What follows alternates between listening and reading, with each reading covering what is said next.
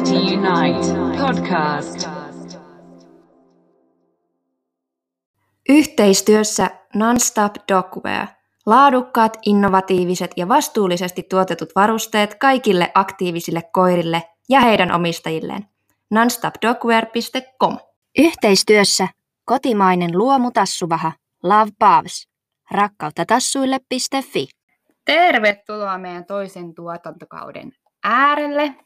Meillä on nyt tullut vähän hiljaiseloa, että me ollaan tehty Akiliiti Unite-seurasta nyt tämän hiljaiselon aikana oikea seura, että ollaan ehditty kesän aikana ensinnäkin hankkia iso kenttä ja sinne esteet ja vielä pyörittää kilpailutapahtumia ja järjetön määrä kursseja, että nyt on kasvanut Lapissakin varmaan akiliitiharrastajien määrä edes pikkuriikkisen meidän kurssien myötä. Täällä nyt olen äänessä minä, Saara. Ja Saaran kaverina on täällä Iina, joka on myös hyvin innoissaan tästä uudesta tuotantokaudesta ja siitä, että pääsee vihdoin taas tänne höpöttelemään asioista, mitkä on ollut mielen päällä jo oikeastaan tuolta keväästä asti ihan reilusti. Ja tässä on tosiaan kesän pitänyt aika haipakkaa tämän yhdistystoiminnan kanssa ja on tullut kyllä opittua paljon siitä, mitä yhdistystoiminta pitää sisällään, että putkenpainot ei muun muassa täyty itsestään, nurmikko ei leikkaa itse itseään, että tultiin tässä Saarankaan äsken viiden tunnin nurmikkotalkoista ja nyt me täällä innossaan aletaan puhua teille motivaatiosta. Aivan harjoiteltu. Ei, me ei oikeasti harjoiteltu tuota yhtään.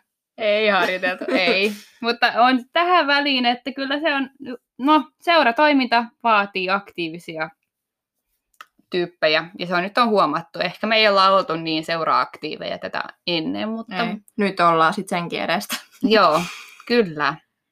Että kahteen kertaan pyydän ihmisiä miettimään, jotka nyt haaveilevat oman yhdistyksen perustamisesta.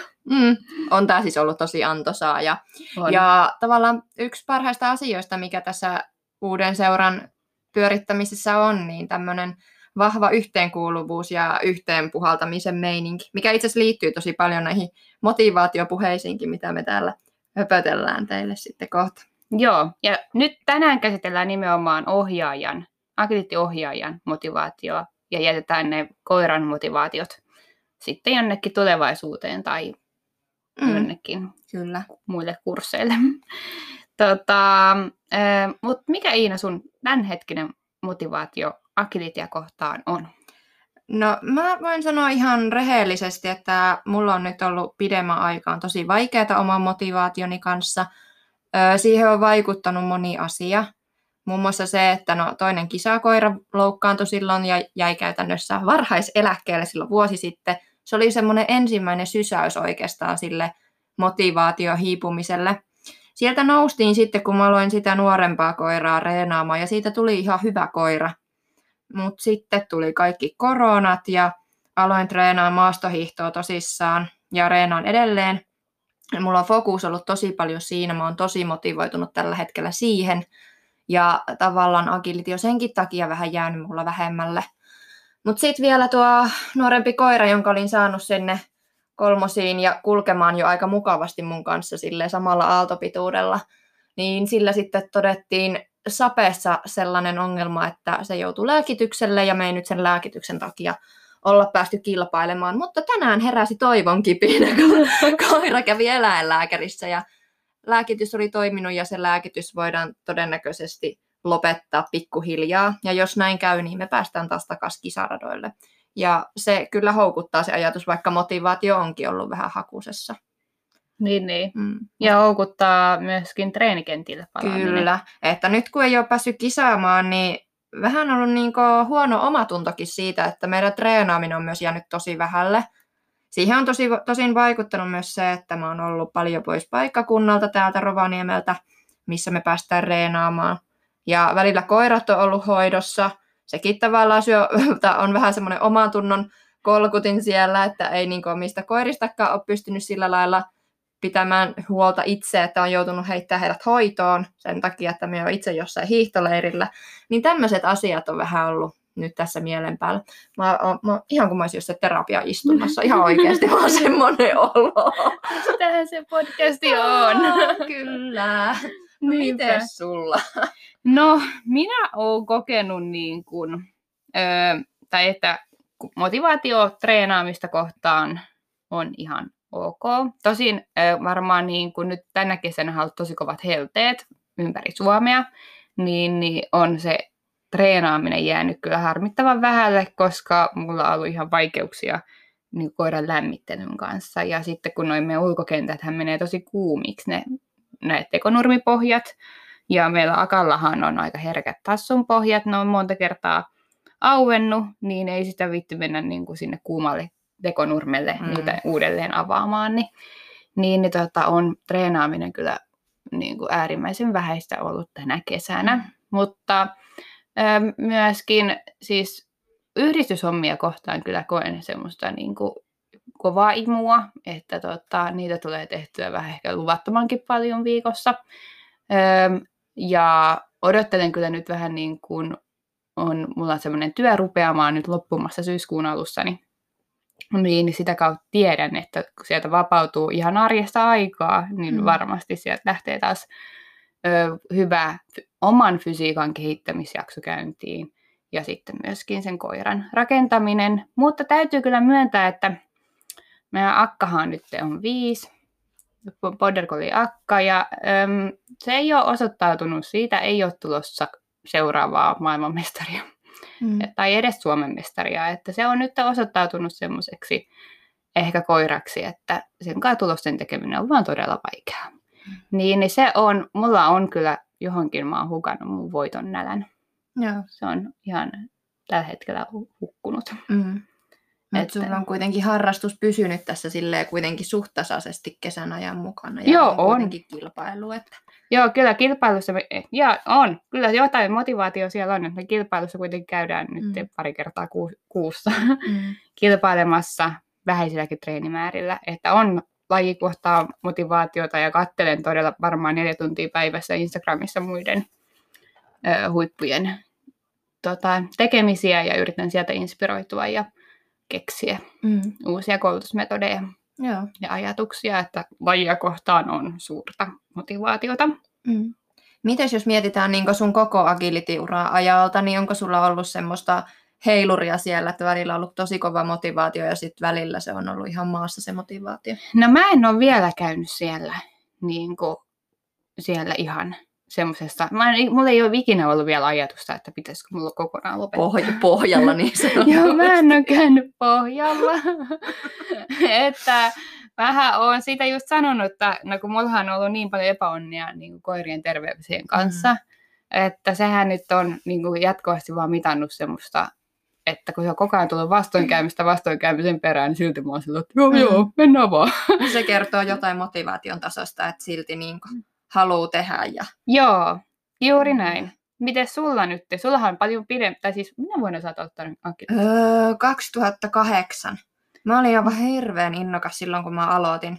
Mä olin niinku reeni aikanakin tosi vaikea pitää taukoa. Mä oon ehkä siellä ykköstuottarilla jotain tästä kertonutkin. Mutta siis oli mulla myös sitten, kun mä muutin Rovaniemelle, hetkonen kaksituhattaneljätoista, että mulla oli semmoinen kuusi vuotta lajia takana. Siihen asti tosi kova motivaatio harrastaa. Mutta sitten kun mulla ne silloiset kisakoirat, Jasu ja Lukas, helttipojat, ne jäi mulla vanhempien luokse asumaan, öö, sillä Jasulla alkoi olla jo vähän ikää ja Lukalla ei oikein koskaan ollut semmoista hirveätä paloa lajiin, vaikka kyllä se niinku lajista tykkäsi, mutta se oli vähän semmoista dippadappaduu meininkiä.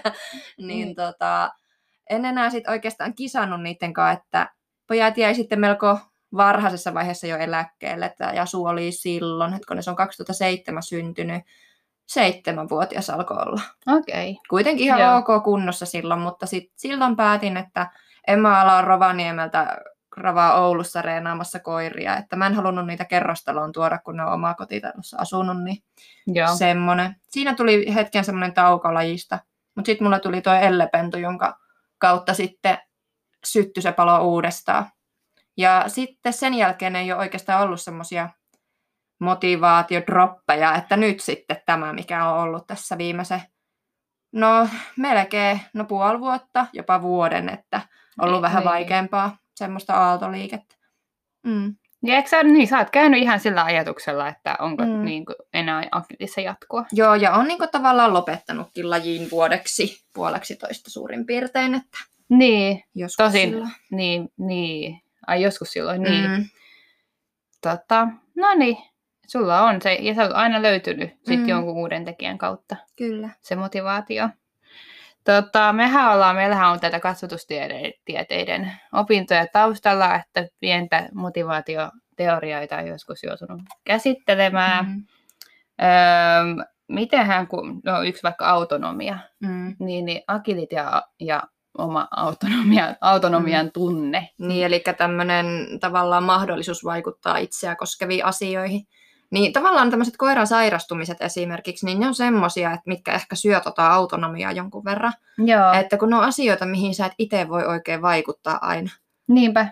Tai jos on jotain, joku koronajuttu kanssa, niin sekin tavallaan ehkä saattoi syödä monen harrastajan semmoista autonomian tunnetta. Niin kuin vietiin yhtäkkiä kisat ja niin. treenipaikat. Kyllä. Mutta onhan myöskin, niin kuin, että se mitä mä ajattelen, että kun juuri viikonloppuna on ollut kilpailuissa ja nähnyt siellä tota, koirilla niin kuin liukastumisia tai kaatumisia, mm. niin, niin voisin kuvitella, että joidenkin ihmisten motivaatioon voi vaikuttaa se, että jos kentällä on joku vaikka yksittäinen este, mistä ei tykkää yhtään. Mm. Tai jos joutuu kokemaan pelkoa siitä, että vaarantaa sen koiran turvallisuuden jotenkin niin. siellä radalla, koska se on ehkä itselläkin sellainen pahin pelko, että mun koira loukkaantuu siellä kentällä. Ja vaikka se voisi mm. loukkaantua ihan koska tahansa niin. vaikka metsässä tai Kyllä. jossain. Niin, tajui just, että toi pelko, mm. että rikonko koirat mm. tässä lajissa. Ja nyt kun näistä mm. turvallisuusasioista on enemmän puhuttu, niin musta tuntuu, että ihmiset on alkanut puhumaan enemmän motivaatiosta. Ja sitten on myös, olen nähnyt somessa tällaisia muutamia julkaisuja, julkaisuja, missä on avauduttu siitä just motivaatiopulasta, että monen vuoden harrastamisen jälkeen yhtäkkiä ei löydykään siihen harrastamiseen motivaatioon, ja sitten siitä monesti koetaan vähän huonoa omatuntoakin. Ihan syyttä suotta, ei siitä tarvitsisi kenenkään kokea sitä huonoa omatuntoa, koska kaikilla on se vapaus valita, että missä määrin lajia haluaa harrastaa, eikä ole tilivelvollinen kellekään siitä, ei myöskään sille omalle koiralle, että Niinpä. Lajiharrastaminen vähenee. Ei niin, ei. Eikä kukaan vaikka entinen maailmanmestari, niin ei sen tarvitse olla aina siellä. Mm. Tai kuka tahansa, tai joka on vaikka haaveilu joskus siitä, niin se voi niin kuin, mun mielestä olisi ihan ok, vaan niin kuin joskus myöntää, ettei kaikkien tarvitse tosiaankaan tavoitella sitä huippua. Mm, kyllä. Niin, niin tota, se oma, mitä määrittää itse sitä, että millä tasolla haluaa tehdä minäkin mm. ajanjaksona, ja mm. sen ei tarvitse olla sen koko uran määrittävä tekijä. Kyllä, ja mikä tässä Akiliitissä tästä tekee vielä helppoa, tai muihin lajeihin, lajeihin nähdään helppoa tästä, että pystyy esimerkiksi uran jättää hetkeksi katkolle, Joo.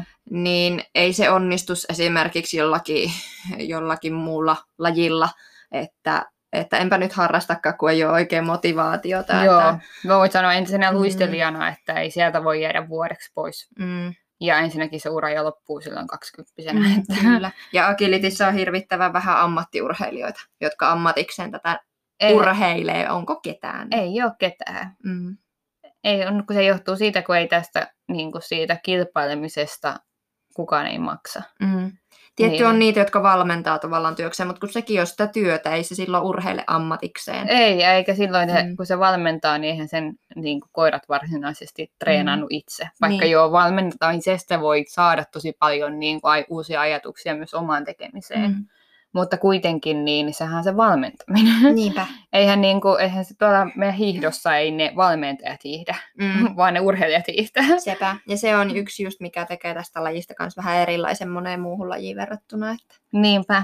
Kuvittele, jos joku Jukka Jalonen hyppäisi jääkiekko kaukalla yhtäkkiä sinne liiga, liigatasolle, niin olisi se vähän jotenkin hassu ajatus. Olis, olis. Mutta eihän niin. Mm. Ei meillä taida olla yhtään ammattiurheilijaa Akiliitissä. Mm.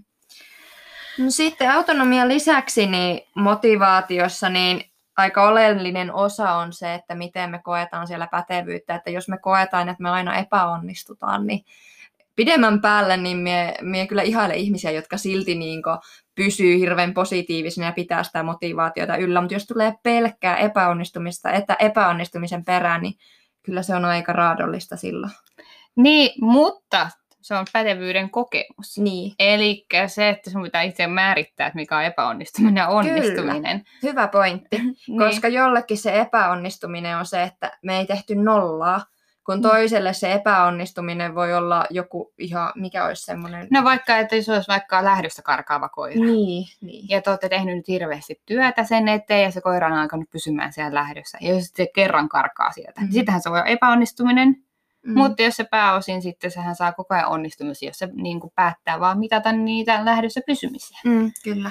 Ja, tota, ja ihan miten vaikka, miten muu rata meniskään. Niinpä. Ja täytyy sanoa, koiralla, jolla on varmaan seitsemänkymmentä starttia, josta yksikään ei ole nolla, mm. niin sitä onnistumisia mitataan aivan muualla Kyllä. muissa mittareissa. Että mm. tota, äm, mä katson sieltä niin kuin hyviä pätkiä, niitä mm. kolmennesteen pätkiä, Kyllä. vaikka kontakteja, sitä lähtöä. Mm. Ja niistä, niitä fiilistelen. Kyllä. Ja tuossa just onkin se, että onko se tavoite joku tietty tulos vai onko se joku tietty suoritus. Niin. Yes. Esimerkiksi se, että on huomattavasti helpompaa ehkä saada niitä onnistuneita kontakteja siellä radalla kuin kokonainen onnistunut suoritus. Niinpä. Itse luettelisi itsellensä, että mitkä meni hyvin. Mm. Kaikkihan me ollaan hirveän hyviä tekemään listoja, mitkä ei mennyt hyvin. Mm, kyllä.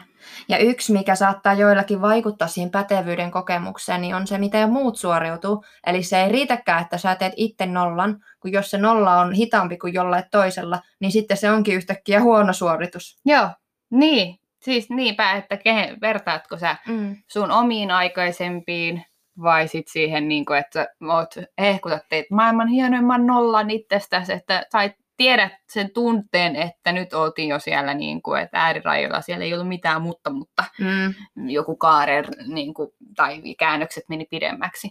Sitten sä tuut maaliin, hehkutat sieltä, uhuu! Sitten sä katot tuloslistoja. Ja siellä... Itket verta, kun siellä meni joku sekunnilla edellä. Joo, siellä on joku Mikko Mallikas painannut kaksi sekuntia kovempaa.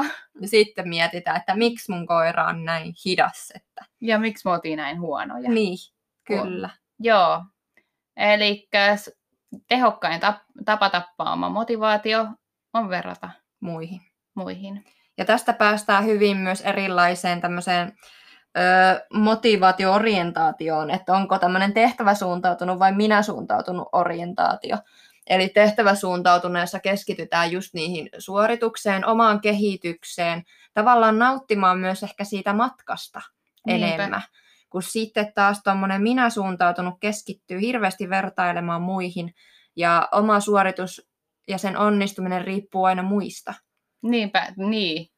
Nimenomaan siitä, että onnistuu. Tai niin kuin, että ajattelee, että no joo, ainahan kilpaileminen on sitä, että laitetaan ihmisiä paremmuusjärjestykseen, mm-hmm. mutta kun eihän se, niin kuin, sehän sitten on vaan, että se, mäkin ainakin menen kisoihin katsomaan, mihin niin kuin, suoritus riittää. Mm, tekemään se oma paras. Joo, oma paras. Mm-hmm. Ja mä sillä on tyytyväinen. Kyllä.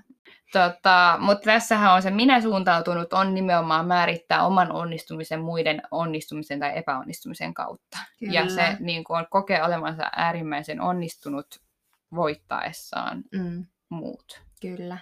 Urheilussa varmaan kaikissa meissä on vähän molempia, koska jos ei olisi, mm. niin me, me olisi vaan niin kuin näytöksiä. Mm. Kumpaa sä koet, että sussa on enemmän tämmöistä tehtävää vai minä suuntautunut? No tällä hetkellä mä oon kyllä hyvin niin kuin tehtävä suuntautunut, öö, mutta kyllä siellä on siis, kyllä mä tykkään siis ihan siis niin kuin tavallaan positiivisestikin jopa mä katson, että vaikka nyt etenemä oli mm. tämän ja tämän verran. Niin, tota, tai vertaan jopa joskus myönnän, teen sitä, että kuvaan tai no, kaivaan jostain striimissä muiden pätkiä ja vertailen, koska mä harvoin saa niitä vertailuaikoja. Mm. niin, vertailen, että missä, missä kohtaa ne omat ajat meni. Mm. Mutta mä en koe siitä, että jos siellä nyt oli joku tyyppi meni kovempaa, kovemman vitosen teki, mm. niin, niin tota... En mä, se ei niinku, siellä on siis selkeästi, mulla ei ole, se ei niinku nakera mua ollenkaan. Joo. Mites sulla? No mulla se ehkä niinku rehellisesti sanottuna taas hieman saattaa nakertaa. Joo. Että mussa on tommoista minä suuntautunutta piirrettä agility-harrastajana jonkun verran. hiihossa mä olin ennen melkein täysin tommonen minä suuntautunut tyyppi. Ja hommahan meni aivan reisilleen, että mun piti se laji lopettaa silloin sitten useiksi vuodeksi ja palata sitten nyt siihen takaisin, kun asenne oli korjattu. Eli vaati melkein kymmenen vuoden työn niin työstää niitä ajatuksia, että, että se mitä mä itse teen, niin siihen mä voin vaikuttaa, mutta se mitä muut tekee, niin siihen mä en voi vaikuttaa. Ja ö, Aksassa niin välillä koen sitä, että vaikka minun koira tekisi nollan, niin sit jos siellä tuleekin joku muu nollan tehnyt eelle, niin se saattaa joskus nakertaa. Ei se niin ko- en mä koe, että se syö motivaatiota multa, mutta se, että vähän turhan paljon jopa vertailee niihin muihin. Mutta totta kai mä nautin siitä, että koira, koiran kanssa tekeminen on kivaa. Koiran kanssa onnistutaan niissä asioissa, mitä ollaan reenattu. Et ne on mulle kuitenkin vielä tärkeämpiä kuin sitten se tavallaan se lopputulos. Esimerkiksi juoksariprojekti on niinku opettanut tosi paljon siihen, että keskittyy sillä radalla muuhunkin kuin siihen, että mikä se tulos on. Joo. Ja välillä lähteekin radalle tekemään hyvät kontaktit, eikä tekemään nollarataa. Niin. Eli sillä tavalla, musta on noita molempia sillä lailla, en osaa sanoa, että kumpaa enemmän.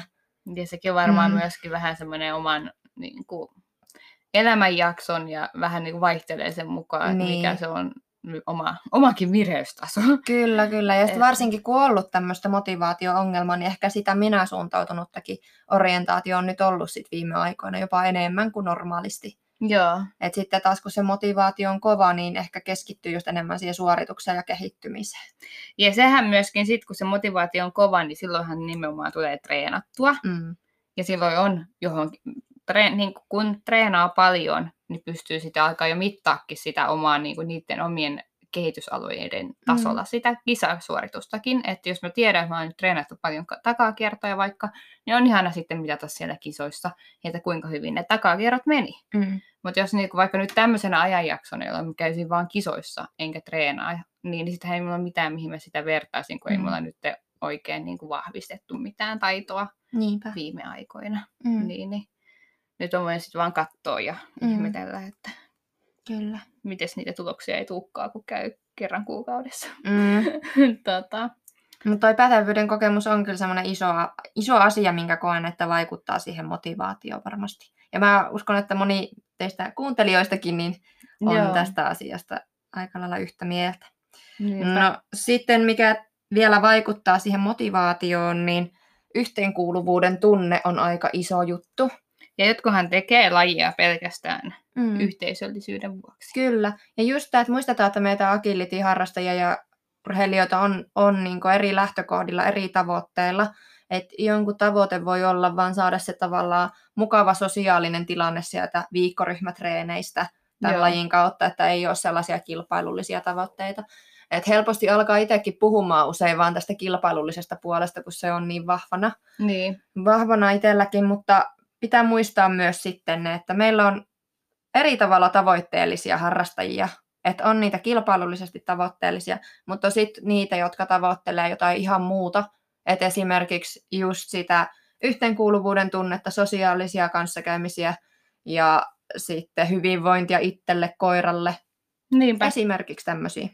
Niin on. Ja nythän kesä, kun on nyt pyörinyt näitä isompia tapahtumia, niin siellähän on niin kuin...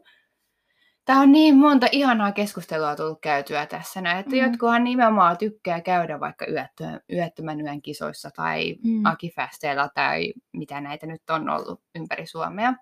Nyt on vaan pohjoiseen tapahtumat tuli ekana mm-hmm. mieleen. Niin, niin tota, et sinne mennään nimenomaan sen agility-yhteisön vuoksi. Ja se mm-hmm. yhteisöhän on ollut siinä, tota, se yhteisö, mihin sä kuulut ja kaikki tuntee sut nimeltä. Ja tulevat kysymään ihan randomisti puhumaan, niin siihen on parhaimmillaan kuulunut jo vuosia ja vuosikausia. Mm. Niin, niin siihen, niin kuin, että ihan sama, että millainen sun koira on, onko se nopea, hidas, taitava, ei taitava, mm. koulutettu vä- niin kuin niillä vanhoilla metodeilla tai uusilla metodeilla, niin siellä on sitä vaan sitä osa, sitä yhteisöä on kiva kiertää niitä isoja tapahtumia. Ja tämähän saattoi just vielä korona, yllätys, vaikuttaa tähän näin. Koska se yhteisö yhtäkkiä rikottiin ja sitten ne korona-ajan rajoituskin kilpailuthan, ne oli ihan kakkoja. Mm. Silloin se oli se hetki, kun mä en enää kokenut kilpailua kohtaan mitään motivaatiota, kun se oli sitä, että mä istuin autossa yksin. Jos mä en lähtenyt yksin tästä kilpailuihin, istuin autossa koiran kanssa hiljaa, öö, menin sitten sinne rataan tutustumiseen. Sitten taas olin siellä jossain lenkillä vaan yksinäni, kävelin ja menin tekemään sitä ratasuorituksen ja otin mm. sen videopätkän jostain striimistä. Yeah. Niin silloin mä tulin mieleen, että miksi mä, miksi mä teen tätä? Yeah. Että se mitään järkeä. Ehkä varmasti on ainoa, joka on miettinyt tuota.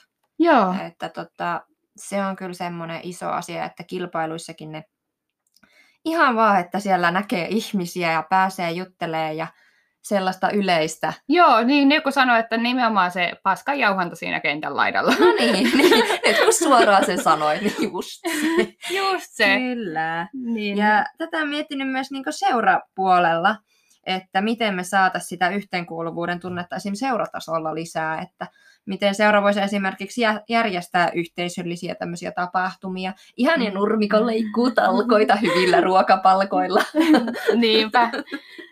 Niin, kaikki, niin. Ja takaisin niin kuin vanha, niin ennenhän oltiin tosi paljon talkoiltiin. Mm, kyllä.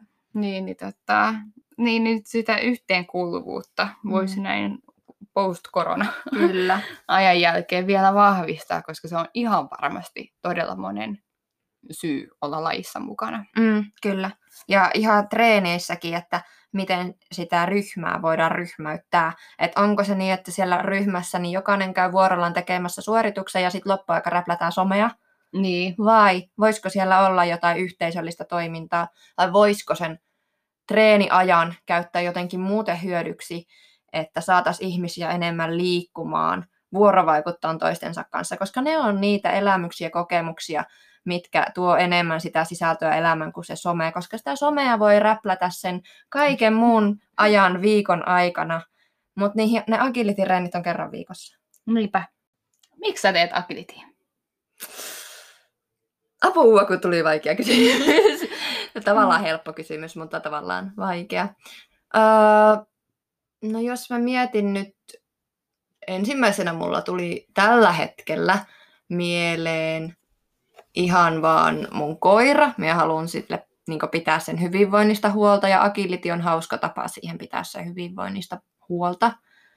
Mm, sitten yhteisö. Mä nautin hirveästi siitä, että meillä on hyvä treeniporukka, missä reenataan. Ja tavallaan se, että nähdään toisia myös muuallakin kuin agility-yhteisöstä, että on saanut hyviä ystäviä kyllä tämän lajin kautta. Olen siitä hirveän iloinen ja kiitollinen. Ja kyllä mä nautin siitä kilpailemisesta ja itsensä haastamisesta ja myös siitä, kun näkee sitä omaa kehitystä. Mutta nyt kun ei ole päässyt näkemään sitä omaa kehitystä, niin se, se voi olla se, mikä on ollut se motivaatiosyöppö siellä niin, niin. myös. Että ne on ehkä semmoisia sisäisiä tekijöitä kuitenkin, mitä, mitä on. Että jos miettii sitten, että olisiko jotain semmoisia ulkoisia tekijöitä. Voisi olla vaikka, että no jos on vaikka ottanut työrotuisen työkoiran mm. ja kasvattaja toivoo, että tota, sillä pitäisi tehdä jotain. Joo. Niin sehän voisi olla tosi voimakas ulkoinen tekijä. Niin voisi kyllä. Että sä teet sen niin kuin jonkun mm. muun vuoksi. Ja no agilitihan liikuntaa. Mm. Öm, useimmathan saa kyllä niin kuin agilitista tota, ihan, siis ihan semmoista ihan aitoa iloa, mutta jos sit sitä ajattelee, että tämä on helppo tapa pysyä kunnossa, niin kuin mm-hmm. laihana no. tai lihaskunnossa. Tuosta voi olla montaa mieltä. Mulla aina kisareissut jotenkin päätyy McDonald's ja autokaistaan. No, mä tiedän myöskin, että olen koko viikonloppuun syönyt mm. kebab-ranskalaisia. tota, ei ollut paljon tarjontaa. Mm. Niin, ei sinänsä, mutta niin kuin, että se, että no tulee liikuttua, mutta ainahan sen liikunnan sitä omaa motivaatiota pitää, että onko se sen liikuta itsessään vai... Eikä siinä ole mitään siis väärää mm. niin kuin tavoitella hoikkaa olemusta tai kyllä. fyysistä syyttä, mutta, mm. mutta kuitenkin, sehän kuitenkin mm. menee se, se sitten niihin ulkoisiin tekijöihin. Joo, no se on yksi hyvä esimerkki. Sitten niin. mietin, että voiko tämmöinen niin kuin maine tai joku muiden paine tai joku rahaakin, voiko se olla... No ei meillä hirveästi ole tämmöisiä kisoja, mistä rahapalkintoja jaetaan. No nyt oli päästi tietysti, mutta ei näitä nyt niinku, en usko, että sinne nyt kukaan lähtee sen takia, että lähdetäänpä rahat hakemaan. Joo. Täällä kyllä tuota, mm. jo kerran vuodessa yhdessä kilpailussa rahanjaossa. Mm. Niin, niin. Se ei taida olla tässä lajissa. Tietenkin varmaan valmennuspuolellahan voisi olla mm. niinku, linkittyä, jos se menee niin, että mm. menestyksen myötä tulee vaikka... Voi pyytää korkeampaa vaikka valmennushintaa. Tämä muuten on yksi, mikä mua häiritsee tässä lajissa vähäsen. Eli tavallaan aja- se ajatus siitä, että hyvä urheilija on hyvä valmentaja. Niin jotenkin se, sitä ajatellaan monesti suoraan näin, että, että tavallaan markkinoidaan niitä... esimerkiksi koulutuksia sillä, että no nyt meille tulee tämmöinen kouluttaja, joka on saanut tämmöisen äs äm-mitallin tai tämmöisen. Joo. Niin, e, siis ei se ole väärin, että sitä niin markkinoidaan, mutta se on semmoinen, mikä niinku itsellä särähtää korvaan, että onko se todella näin agilitissä, että hyvä urheilija on suoraan hyvä valmentaja. Niinpä. Mm. Ja voisi ajatella peilaten muihin lajeihin. Kyllä. Ettei se niinku semmoista suoraa yhteyttä siihen ei ole. Mm. Mutta tietenkin, jos on monta vuotta niin valmennuskokemusta, niin, niin mm. se sitten... Kyllä. Ja agilitissä ehkä myös se, miksi tämä on niin yleistä, niin yleensä se urheilija on itse kouluttanut koiransa, että sillä on jonkunlainen näkemys sen koiran kouluttamisesta ja se, miksi siitä koirasta on tullut niin hyvä, niin Joo. sitä osaamista ehkä halutaan. Mutta se, että onko sitten tällä niinku semmoista kykyä tavallaan valmennusosaamista, että pystyy opettamaan muita. Niinpä. Tai valmentamaan muita, vaikka olisi aivan hirveä tietotaito. Niinpä. Niin se on se, mikä, mitä mä mietin. Että onhan niin kuin minunkin koulutuksia on välillä markkinoitu sillä, että no äs äm-mitalisti ja näin. Joo. Eikä se mua haittaa millään tavalla. Mutta se taas, että, että halutaanko me sitä korostaa, että urhe, niin kuin mitä parempi urheilija, sen parempi valmentaja. Tavallaan. Niin. Joo. Niin onhan siis se, että se, joka on kieltä maailmaa kiertänyt tai jossain vaikka äm äm-kisoissa käynyt, ollut maajoukkueessa, niin onhan sillä sitä kokemusta. Mm. Öö, mutta eihän se kuitenkaan niin kuin siellä ole, se olisi hassua, että mm. sillä menestyksellä susta tulisi hyvä valmentaja. Kyllä. Että, mutta se on eri asia, jos ihmiset lähtee sitten valmennuksesta hakemaan sen, että miksi juuri, miten sä oot oman koirasi kouluttanut mm. ja kysymään vaan sitä tietoa, Kyllä. eikä sille, että mikä meille sopii. Mm. Niinpä. Että totta, hyvin ulkoisesta motivaatiosta päädyttiin tämmöiseen valmennuskeskusteluun. Mutta... niin, joo. No joo, mutta kun täällähän tosiaan linkittyy se, että jos on menestynyt kansainvälisesti tai kansallisesti menestynyt, niin ne he ovat aika usein valmentajia mm. ja agility-yrittäjiä valmennuksen puolella. Kyllä. Ö, mutta tietenkin hän täytyy kyllä sanoa, että tuolla varmaan on aivan mielettömiä nimettömiä valmentajia, jotka, joilla ei ole sitä menestystä, mutta ei niillä ole sitten kyllä sitä tavallaan ikkunaakaan markkinoida. Mm. Niin kuin mä en edes keksi, miten sitä niin kuin... Joo, ja ei... siis voin sanoa omia kokemuksia, että on aivan loistavia kokemuksia valmentajista, joilla ei nyt välttämättä ole sitä äs äm-mitalia siellä. Joo. Niin aivan huippu, huippukoutseja löytyy kyllä sellaisia. Niinpä, niin. Että, mutta varmaan taas näissä isommissa lajeissa, jos nyt puhutaan sitä hiihdosta, mm. niin siellähän just nimenomaan varmaankin... No valmentajat, niillä on sitten omat valmentajat. Ne on jääkiekossa, niillähän mm. valmentajat on ne omat see veet ja mm. eihän ne ole varmaan ikinä ollut niin loistojääkiekkoilijoita. Niin, osa on. Hiihossakin on näitä, jotka sitten joskus myöhemmin palaa sitten niin oman kuin kilpauransa jälkeen valmentajaksi. Joo, mm. mutta tämä on vähän tämmöinen erilainen maailma. Mm, tämä, kyllä. Tämä. Ja on, siis mä voisin kuvitella, jos vähän palataan motivaatioon. No varmaan nämä on nämä huiput, huippuvalmentajat tottunut siihen, että he ovat valmenta- valmennettavien kanssa samalla lähtöviivalla. Mm. Mutta öö, muakin, mä jostain syystä ottaisin siitä painetta mm. niin kuin olla siellä, että nyt mun pitää, nyt tuolla on tämä mun valmennuskatras, niin, niin nyt mun pitää jotenkin pärjätä. Jaa. Mä en tiedä, miksi, onko tämä mun outo ajatusmaailma. Mm, niin, että valmentajana pitäisi nyt jotenkin olla parempi valmentaja sen jälkeen, kun on joku meriitti vai? Joo, ja siis se, että kun sä oot nyt vaikka siellä äs äm-kisoissa mm. ja oot joku niin kuin valmentaja, siis valmen, valmentaja. Mm. Teet vaikka, no ei nyt ihan ne seuravalmentajat, kaikki ne, niitä talkoillaan, mutta jotka valmentaa rahasta. Mm. Niin, niin tota, oot siellä äs äm-kisoissa vaikka, tai maajoukkuekarsinnoissa, ja siellä onhan todennäköisesti sun valmennettavia samoissa kisoissa. Mm. Sun kilpa vastustavana kilpailijana. Kyllä. niin, niin äh, siinä no totta kai se on hirveän ristiriitaisia ajatusmaailmoja, mutta että ensinnäkin sä voi olla tosi ylpeä niistä omien, omien valmennettavien menestymisestä, mm. mutta mä ottaisin pelkästään siitä, että on, kaikki tietää, että mä oon valmentaja, niin siitä painetta, että munkin pitää nyt jotenkin niin, menestyä. Ja näyttää se, että minä osaan. Joo, niin Mut, se. Niin kuin meillä on niin herkkä laji. Niin. Ja mekin on tuosta pikkusen välillä kokenut, otanko jopa painetta siitä, että valmennan. Että sitten niin kuin pitäisi kisoissa olla joku kunnon pro, joka aina menestyy ja ei koskaan tee mitään virheitä. Mutta kuitenkin pitää muistaa, että on itse ihminen. Se, että valmentaa, niin se ei tee susta yhtään parempaa urheilijaa. Paitsi siis on kyllä sitä mieltä, että valmentamalla kehittyy myös urheilijana, koska saa Niinpä. todella paljon erilaista näkemystä. Mutta tavallaan se valmentajuus sinällään niin ei ole syy ottaa sitten sitä painetta siellä. Niinpä, eikä se, mä toivoisin, että, että kun se paine varmasti on olemassa, mm. niin että, että sille valmen, semmoinen, joka tekee valmennuksia, niin sille ei aseteta mitään semmoisia, että nyt kun toi, että, tai siis mitä toi niin päin, että nyt toi noin pahasti epäonnistui, mm. niin miten se kehtaa valmentaa? Niin, kyllä.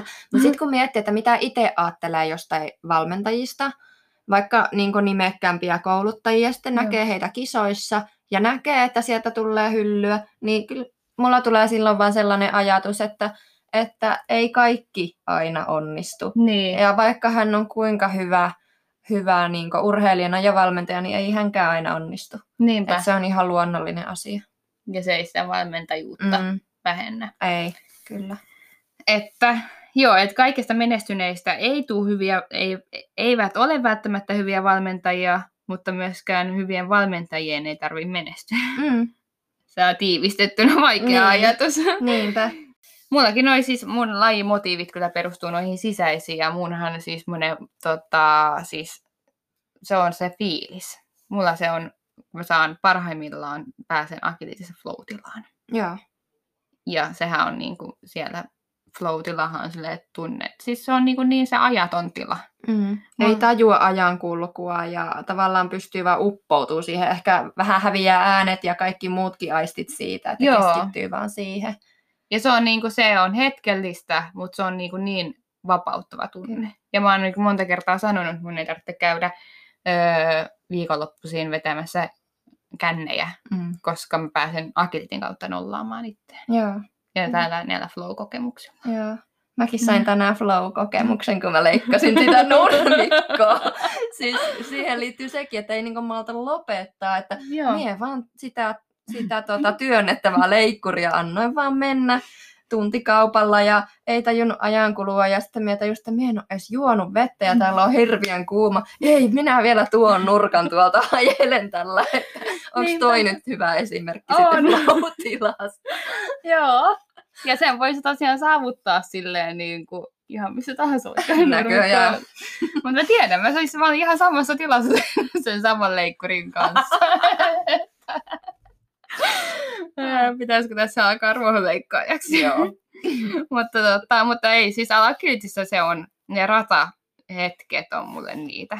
Mm. Ja semmosia niinku. Ja sit mä huomaan, että joskus mä en siis todellakaan aina sinne pääse.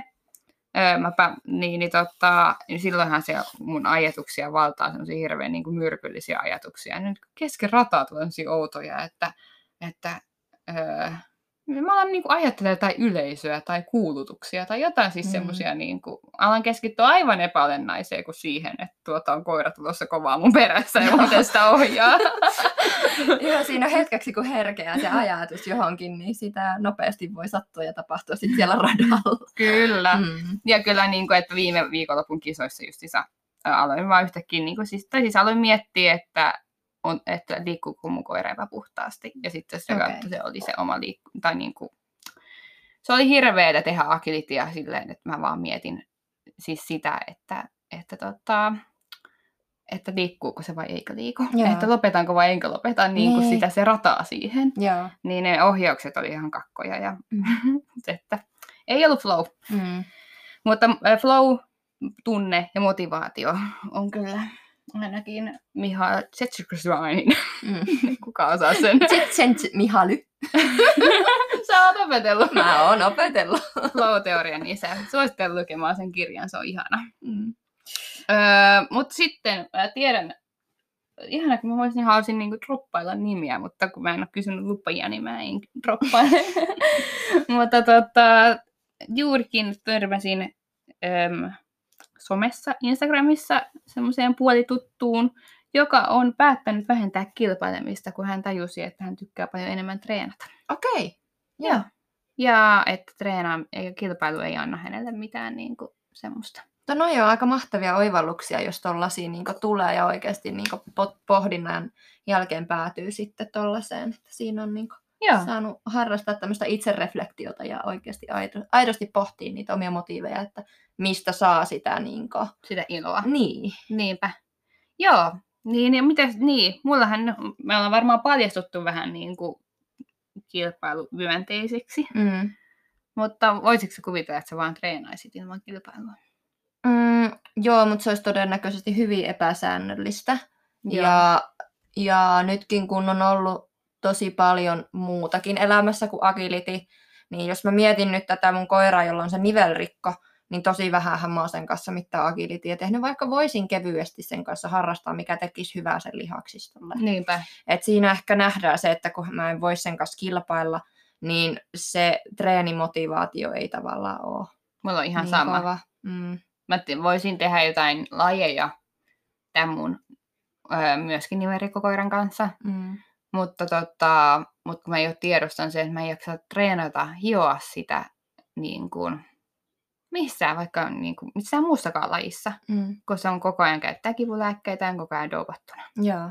Niin, että en mä, niin kuin, ei ole motivaatioa, jos en pääse kilpailemaan. Ja sekin, mikä siihen vaikuttaa, niin tavallaan se, että mä en koe, että mä oon valmis niin kuin tekemään töitä, että se koira kehittyisi, koska mulla ei ole sellaista tavoitetta, mitä varten tavallaan kehittää sitä koiraa. No koiran hyvinvointi periaatteessa, kun mä voin tehdä sitä muilla tavoin. Joo. Ja se ei ole niin kuin silloin, kun mä voin, no, voin temputtaa ja tämmöistähän mm. mä tehdään, mutta silloin mun ei tarvitse niin kuin hiomalla hioa jotain yksityiskohtaa. Mm. Sitten mä menen sinne vähän sinne mm. päin ja sinne sinne päin niin kuin mielen virkistykseen riittää mm. hyvin niin kuin satunnaiset kyllä. suoritukset.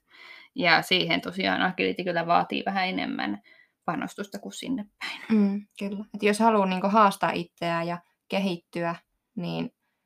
siihen ei se välttämättä, no en tiedä, ehkä mä sanon vaan suoraan, että se vaatii mun kohdalla jonkun verran, että pääsee sinne kilpailemaan ja näkemään sitä kehitystä siellä kilpailussa Joo. konkreettisesti, että se on varmaan se juttu. Niin mullakin ja se, että niinku, että onks mä, no kun mä haluaisin just mitata niitä taitoja, se on mm. mulla kilpailut on vähän niin kuin se taitomittari. Joo.